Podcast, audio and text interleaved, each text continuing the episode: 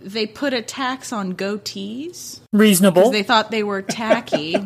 so they were like, okay, if you want to have a goatee, you got to pay $10 a year. You need to grow a beard like a man or shave it like a man.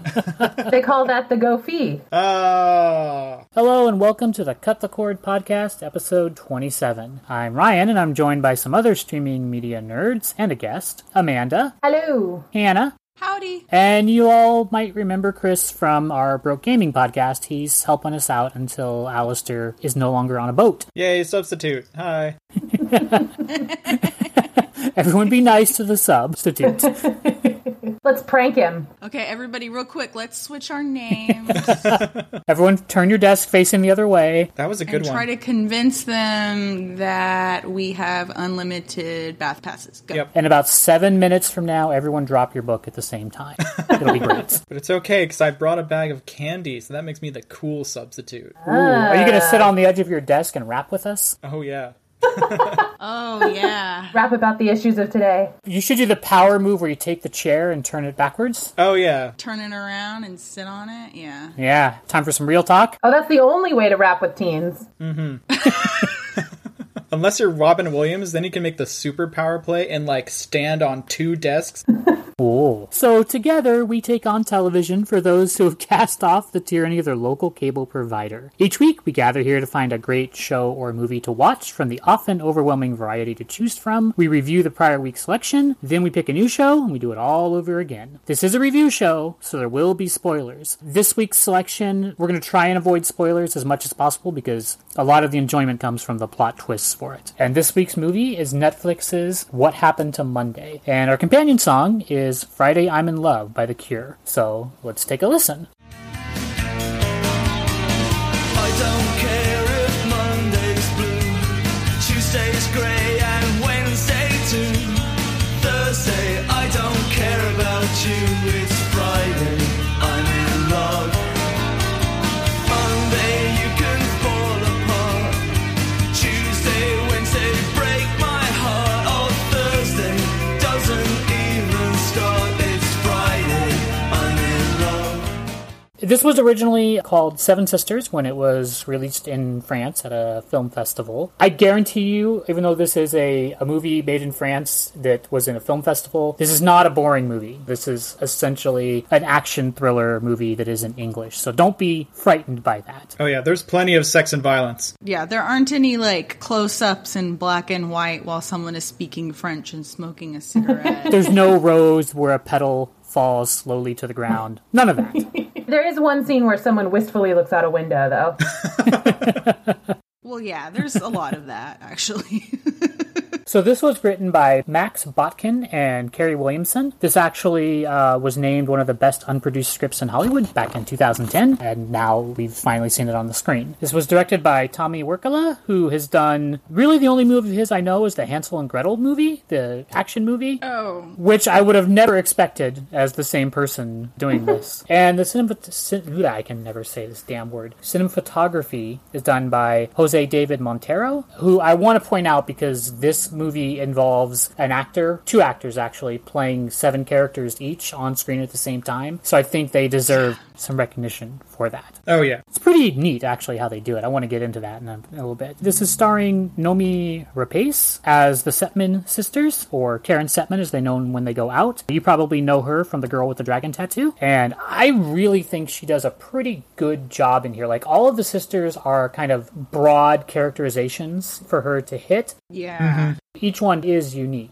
Eh, kind of. Mm-hmm. Kind of, I don't know. I'm comparing We all know what we're comparing it to, and it does not hold a candle to the thing we're all thinking of. Yes. Orphan Black, She is nothing compared to Tatiana Maslany's portrayal of a bunch of different people. yeah, who all are identical. That's true. But that is a TV series where they have time to do that over like multiple True. seasons instead of one movie. Yeah, that's true. True, but this is totally a tangent. But she's so good that she can portray convincingly one character pretending to be another character and you know who it is just by even when she's Yes. in the costume of a different character, you can tell which one it is. She is a fabulous actor. I don't want to Yeah. take anything away from her. She's pretty amazing. I like Nomi Rapace. I think I would have been really wowed by this if I hadn't have seen and loved Orphan Black. Yeah, maybe. Yeah. There's also Willem Dafoe is in this as Terrence Setman, their grandfather. Probably seen him in a million things. He's a two-time Academy Award winner for Platoon and Shadow of the Vampire. Don't forget Spider Man. Yeah, he's in Spider Man. Yes.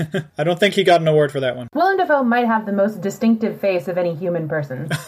Yes. He looks vaguely alien. He's very distinct Yeah. looking. And in here, he plays the grandfather who kind of constructs and executes this entire scheme to protect them in his kind of mad scheme to deceive people. deeply, deeply creepy. Yes.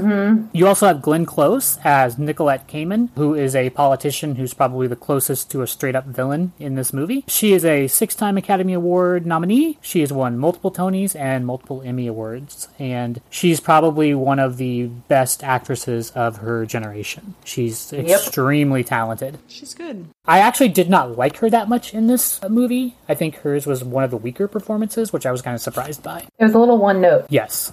I didn't think they really Yeah. gave her much depth or motivation. They didn't give her much depth of character. I Yeah. think she did okay with what she had. Her character was pretty clear. There weren't any twists, I would say, with her. No. Like, it would have been awesome to find out that she grew up in one of those 20 kids and counting families and was just like, uh.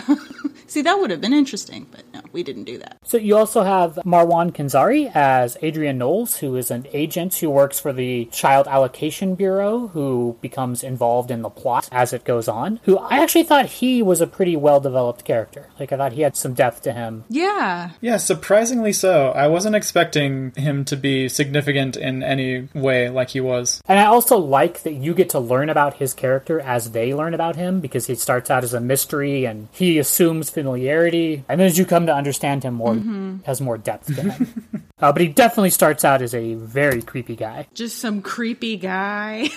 because this is the story of both them as children and adults. You also have Clara Reed, who plays the younger versions of each of those characters. And I thought she did a pretty good job as a child actor. Like, I felt her fear, I felt she was very effective as a little young actress. yeah. We're going to try and avoid spoilers as much as we can. So I'm going to set up kind of the first maybe third or so of the movie. Yep. And then when we move into more spoilery stuff, we'll Agreed. try and give you some warning because this is a thriller and a mystery. So if we tell you that they can see ghosts throughout the whole thing. She was a ghost the whole time. Oh. so this movie is set about 50 years in the future where overpopulation has led to a wide variety of problems, environmental, economic, political, there's mass starvation, all this chaos. Scientists try and develop food to feed the world's growing population and they develop these like OMG GMO. yeah Oh my god.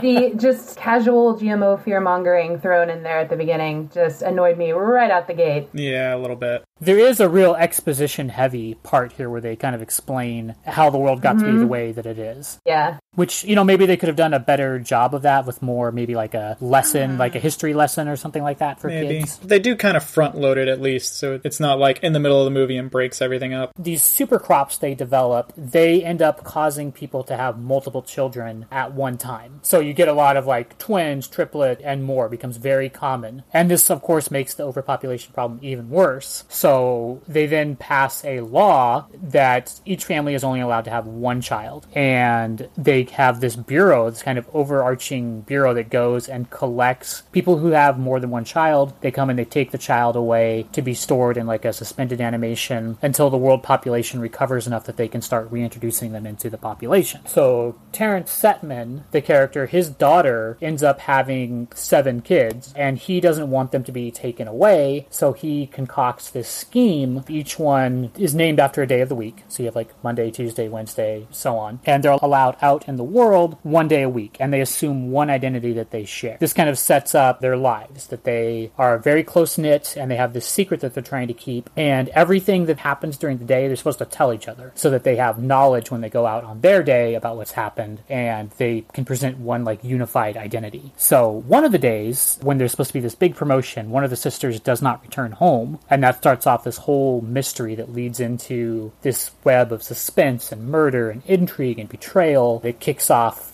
into more of the action mystery side of the movie. That's essentially the setup for the plot. Yep, that's the plot. That is, in fact, the plot. I was expecting a sci fi mystery. This to me really seems like it has a really strong Holocaust feel to it. Oh yeah.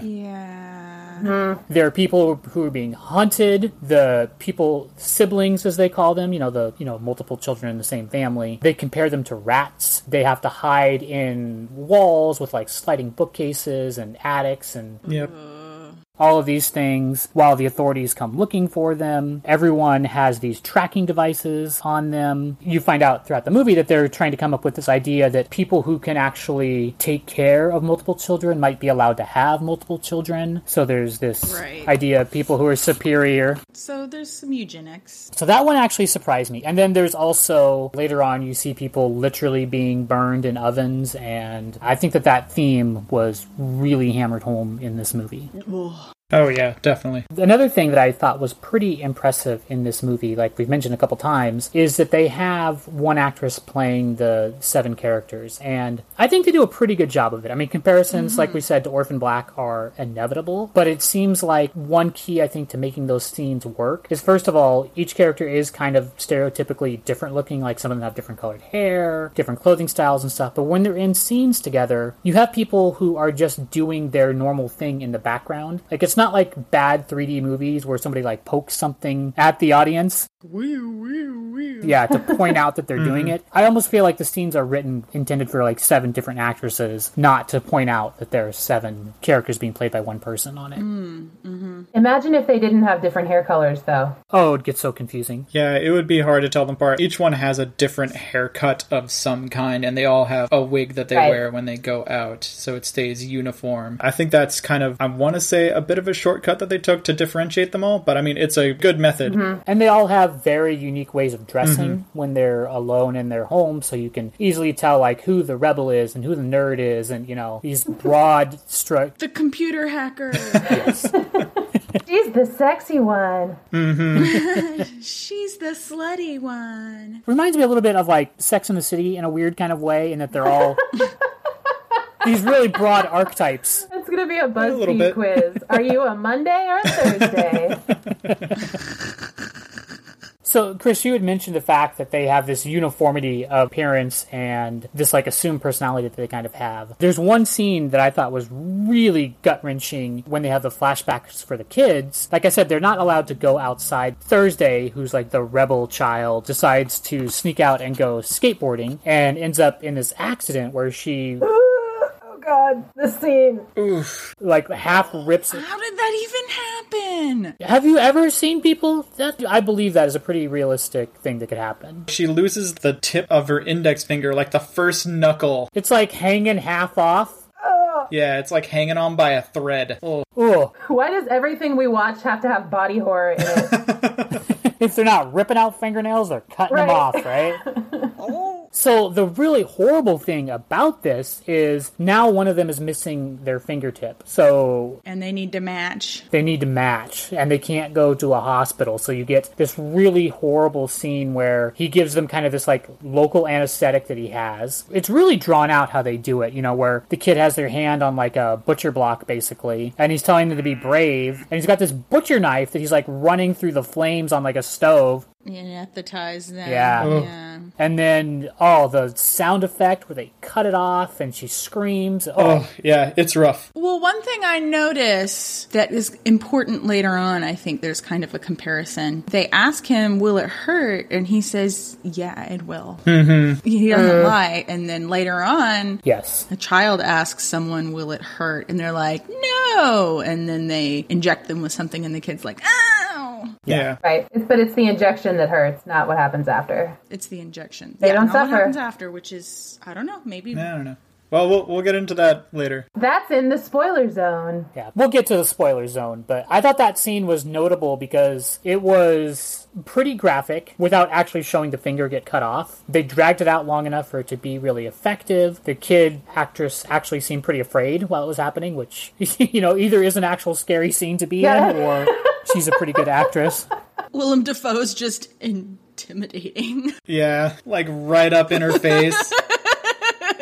That's the reaction all children have near Willem Dafoe. It was like, it's gonna hurt, honey. And it also helps establish, like you said, that he's honest with the kids, which comes back later. Right. He asks them to be strong for each other. Mm-hmm. And you find out later that this causes, like, a lot of tension among some of the people because they have to suffer for the actions of one of them. Right. Right. When they kind of break the rules, they all suffer for it. And then you also get a scene later on where you see the father, you know, who's this kind of strong person who will do whatever he has to do, is he's sitting in his room just like sobbing. And one of the kids, Monday, finds him there and sees him crying about what he's had to do. Right. So I thought that was a central scene to the movie. That was good. I think a lot of movies would Eh. have not added that particular scene. I I mean, you wonder if he regrets the decision to put his children, no, not his children, his grandchildren through this for their entire lives. He made this decision for them, essentially, to force them to live Yeah. this Yeah. tiny, cloistered life most of the time and to never have any real relationships and never have like a real life. Yeah, and that's definitely something that they like talk about and argue about whenever whichever Right. it is comes home after her first. It's a decision they would all have to make together if they were going to change the way they live. You know, like go into cryobank. You can't just do one at a time. Yeah, like if one person does it or changes something, then Right. it ruins it for everybody. It affects all seven. One thing that I was thinking about too, comparing that back to the Holocaust thing that they're separating here, Judaism has a really strong sense of collective community guilt and sin that the community itself, their actions affect everyone. That as a group of people, people are punished, not just as individuals. So I thought that was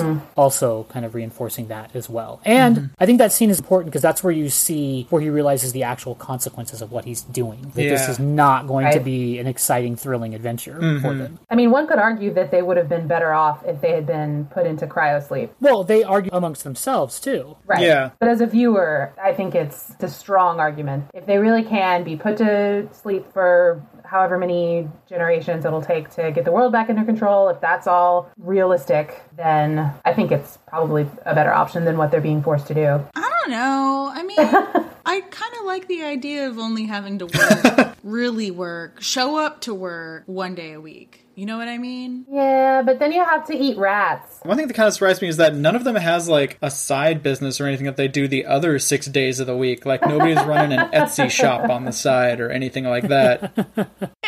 They've got all this extra True, labor sitting like- around, but they're only doing one job between the seven of them. They have one income. That is kind of silly. They're just so worried about being discovered, I guess, that if it requires them to leave the house, I guess. Yeah, like Saturday delivers the packages or whatever, you know, something. Because they only have to work one day a week, right? They're kind of like super focused on this and effective and have like an entire week where they can prepare for just being on stage, so to speak, for one day. And they're going for this promotion, and there's this guy who you're supposed to think of as this like kind of like douchebaggy villain, but he's able to match her for that promotion almost neck for neck. So how amazing is he? Yeah, right. Despite the fact that she's been sort of engineered almost to be good at this job. Yeah, there's seven That's people doing true. this job. Yes. Well, they had to pick a job that was going to be appropriate for all seven of them. Right. Yeah. Well, maybe as one person has better social skills, there's a couple of them who are probably really awkward at work. Yeah. They're like, wow, this lady has a lot of really off days.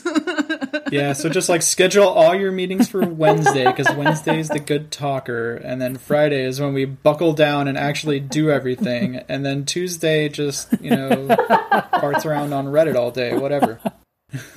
One of my favorite examples of the writing being a little mm, iffy at points was when she gets in the elevator with the mean coworker man, and he says, "These are his words." He says, "So today's the big day, eh? We'll see who gets the promotion." Like, really, really? That's the line. that is not how that works at all. If that's how that works in your company, then you can sue them because that's against a couple of American laws, I'm pretty sure. this is taking place in the EU, the movie, but I'm sure their laws are, you know, similar. Right. And it's always two people who know that they're up for the promotion and we're competing against this one other person and they know what day it's going to be decided. You had mentioned Friday as kind of the computer hacker nerd character, and there's a part where this movie turns into, you know, almost like a La Femme Nikita meets MacGyver, maybe Jason Bourne type action sequence. And it also reminds me a lot of in The Yeah. Matrix when Neo is, hasn't quite been awoken yet and Morpheus is guiding him through and he's on his cell phone with him and he's like, you know, duck down, turn left, go now, those kind of instructions. And that's pretty much what she's doing Oh, yeah. throughout this. She's using her elite Yeah. hacksaw skills to pull up like a map and directing them where the and all the video feeds. which I don't know how they set all that up and, you know, get in there, but she's got it and she's directing them around. I'm going to call it clackety, clackety, hackety.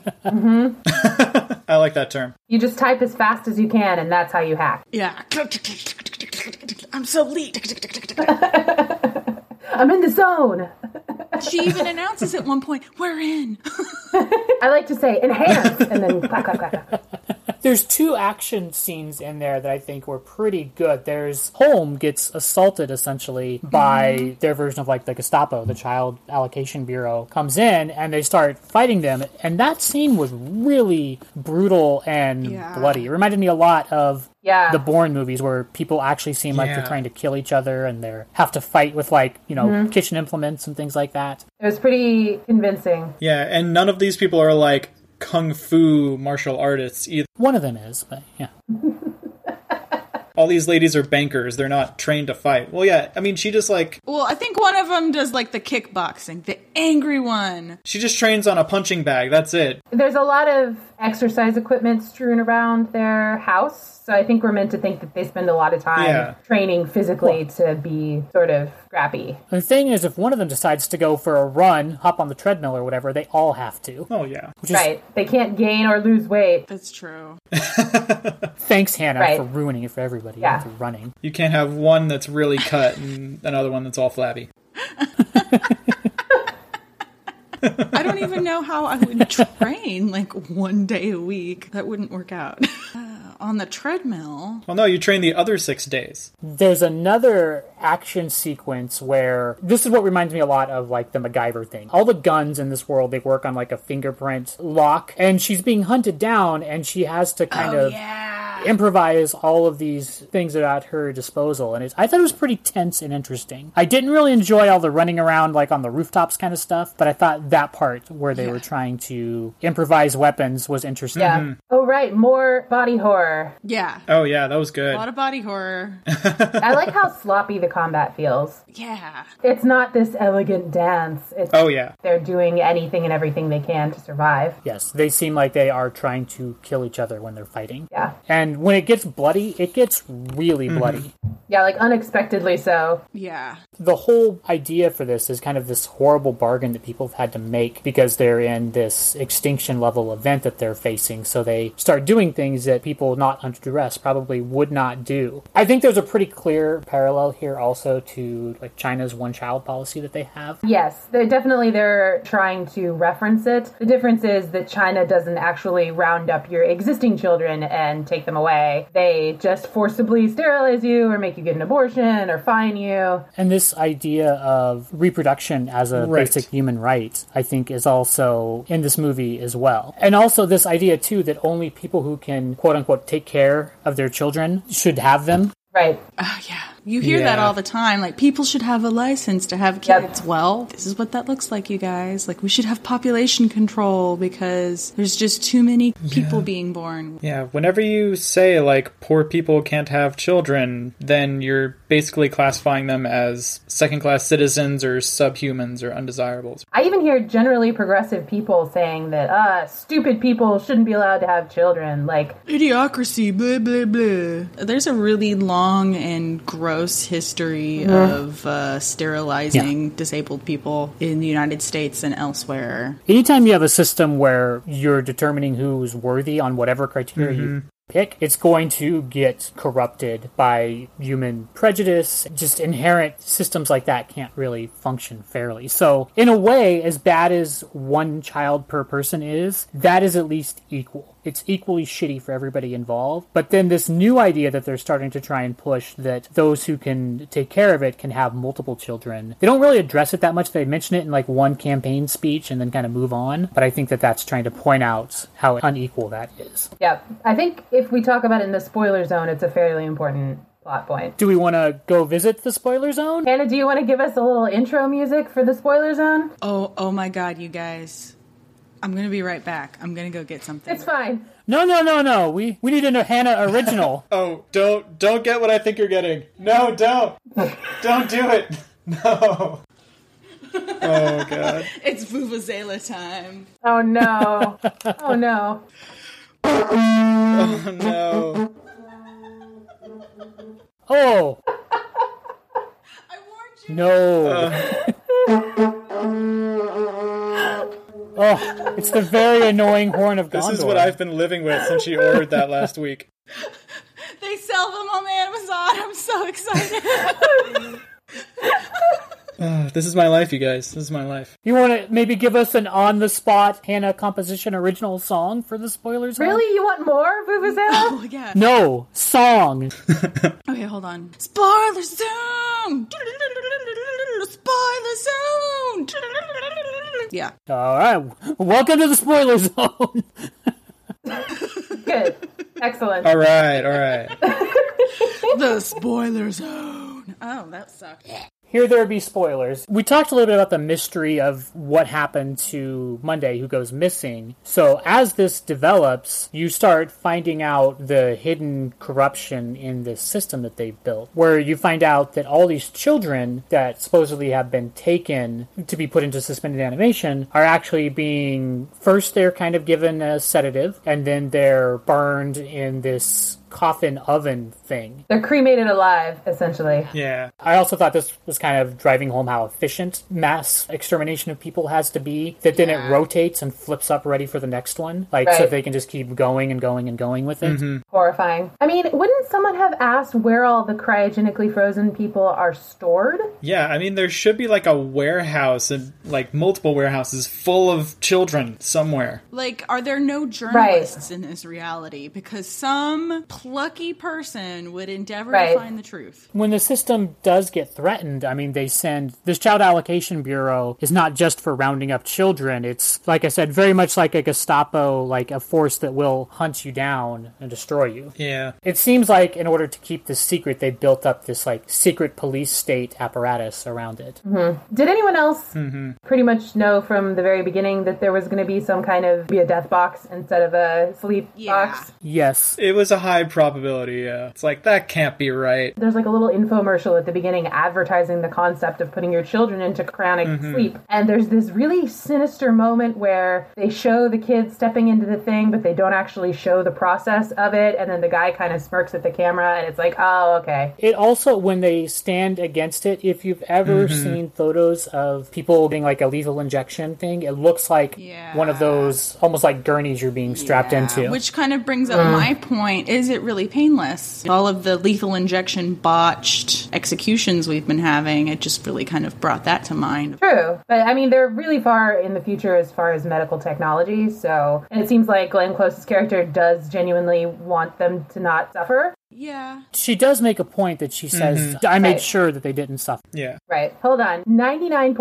99.999% of the time a woman throws up on screen, she's pregnant. Yes. There's no other reason when women are ever sick in the morning. Monday throws up at the beginning. Oh, see, I didn't catch that because they had just mentioned Sunday throwing up in the pot in the lobby because she got drunk or something. So I didn't really think anything of it, to be honest. Yeah. I was thinking that she was There's kind of this plot hole that I thought was interesting, but maybe it was because he couldn't go to a thing to have her finger repaired. But the little girl's finger gets like ripped off, and they have to cut off all the other kids' fingers too, like the tip of it. Uh, But then later on, Yeah. one of them gets their eye taken out pretty savagely, right? But at the end of the movie, it's repaired. I'm like, if you can put her eye back, why can't you fix the little kid's finger? Yeah, she's got like a bionic eye. That seemed to me like sloppy at the end. Yeah, a little bit. Well, the end was just really sloppy, to be honest. Yeah. The reveal of, like, oh, she was pregnant and all this makes sense. Like, I don't like that trope of women being super evil to protect their children. Like, sometimes women are just bad because they're bad people. Yeah.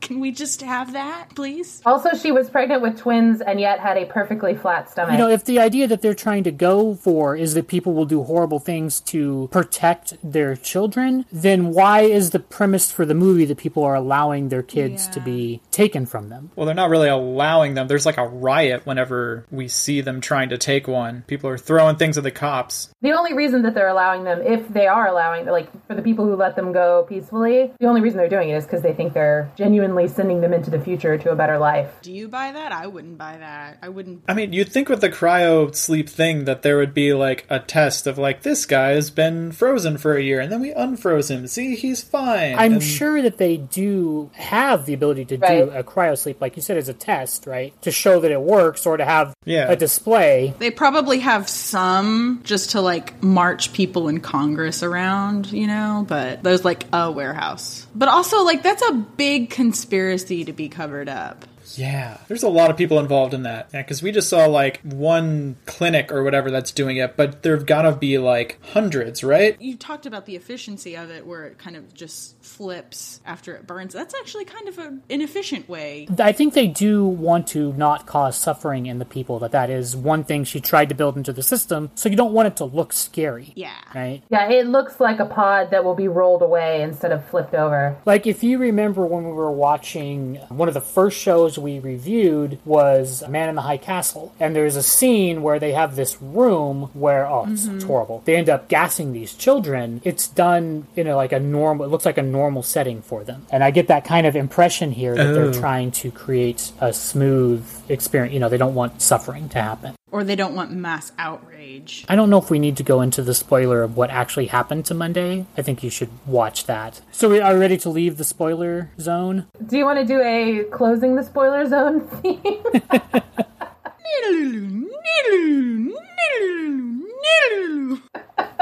Is that like coming back from a from a dream or a flashback in a TV show? If this was a TV show, I would picture the screen spins. I'm definitely ripping this off of uh, Wayne's World. Get like the wavy lines on the side of the screen. All right, we're back from the spoiler zone. Yay! What did you guys think about the music in this? I had opinions. What are your opinions? I didn't notice the music at all. Oh my god! I thought it was so over the top. It was like Christopher Nolan levels of like blah.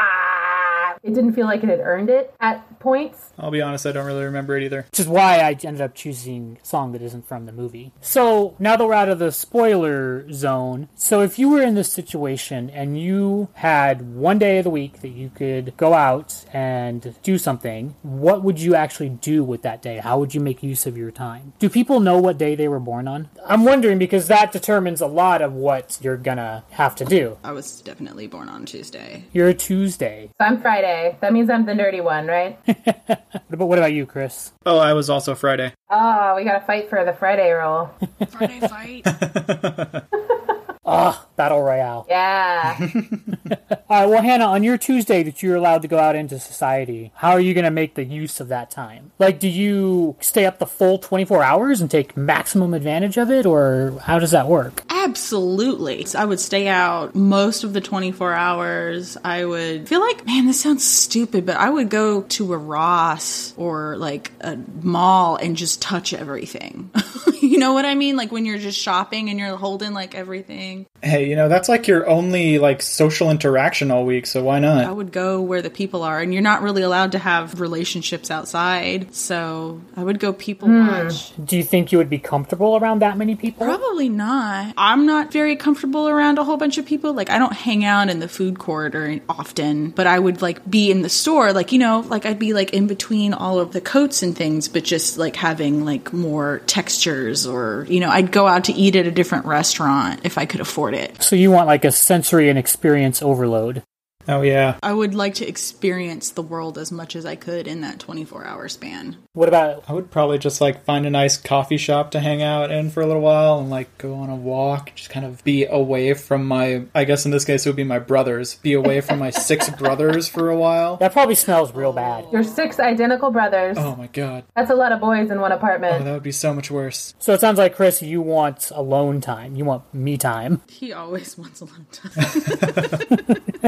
That's true. What about you, Amanda? What are you doing with your Friday? Your one Friday, your one day. Oh man, I just be catching those Pokemon 24 hours a day, man. Uh, I, I'm kidding. I would not. That would be a good way to like experience your area, like go walk around and see the world. No, I tried Pokemon Go for like a couple weeks and I'm over it. Your Pokemon went. Uh, in reality, I'd probably just like go to the most highly rated restaurant in the area, like a different one every week, and experience that. Because otherwise, you're just eating rat in your apartment. Yeah, I don't think they have a whole lot of variety of restaurants in this world. It didn't seem like it. Well, I would go and eat Japanese rat. I would eat Right? Yeah. Chinese rat. You can make it fancy. Some rat satay. Ratatouille. Uh, that's a vegetarian dish, though. No, in this world, they actually make it out of rat. the vegetables make you have a whole bunch of babies. that sounds like the worst vegetable ever. Why is every vegetable now phallic shaped? Squash and cucumbers and carrots. Images that I don't need.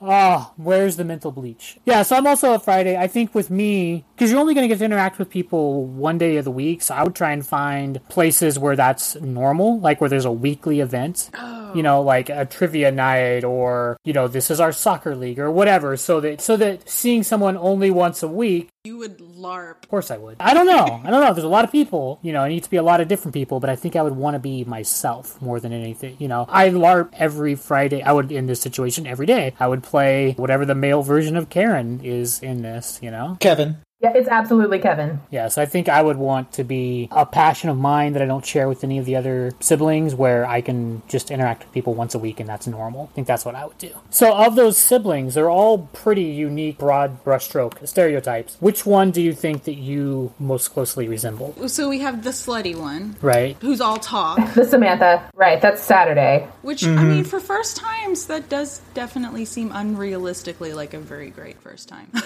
Yeah.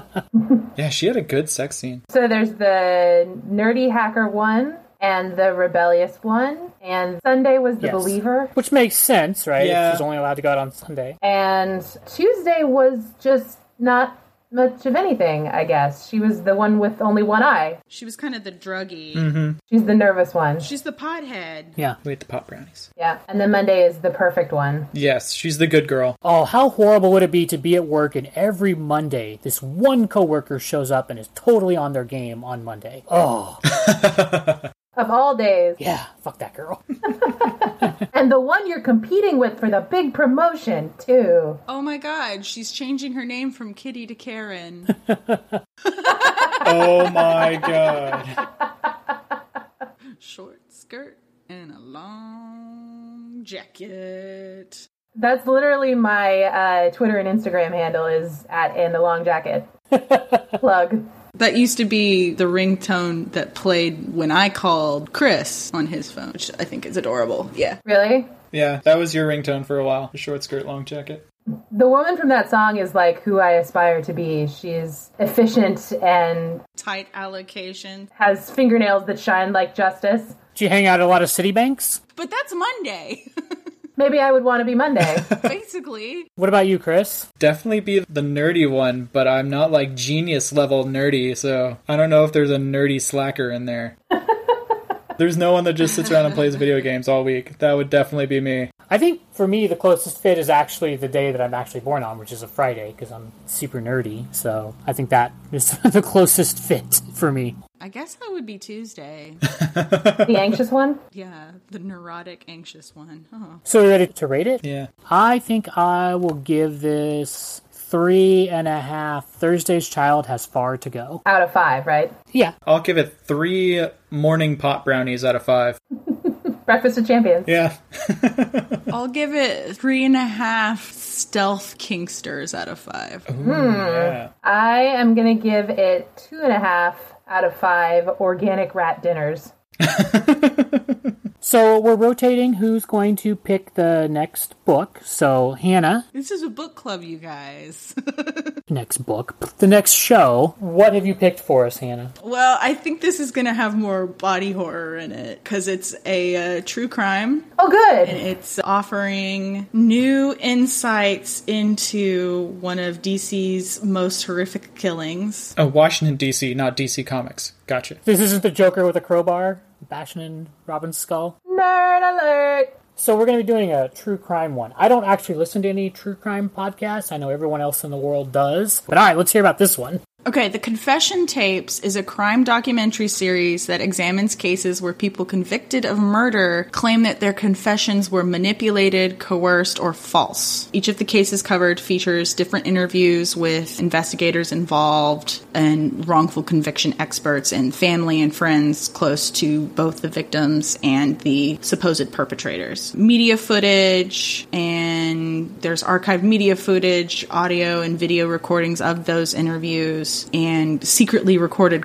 conversations are peppered throughout this documentary. And the legality of when and how the suspects' confessions were obtained and how it impacted the outcome of their cases is discussed. False confessions is a really fascinating quirk of the true crime genre to me, especially because it's pretty disturbing to find out how easily you can take a vulnerable person and essentially kind of twist their arm into admitting to horrible, horrible things. It's a repeated theme in a lot of the Innocence Project cases. It's a serious miscarriage of justice, y'all. This is going to be another downer episode. Sounds interesting. It's interesting, but it's going to be hard to come up with the jokes. I'm sure we'll find a way. We usually manage to find some levity and seriousness. It can't be all dark. All right, so that was what happened to Monday. You can find all kinds of nerd shenanigans, including our other podcast, Four Color Nerds Comic Book Reviews, at fourcolornerds.com or on our Facebook page. You can follow us on Twitter and Instagram. You can find the podcast on iTunes and Google Play Music, on SoundCloud. On Stitcher, On SoundCloud And on Podcast Addict. Be sure to rate. review. and subscribe. Be sure to come back next week for another episode. Until then, keep streaming, nerds.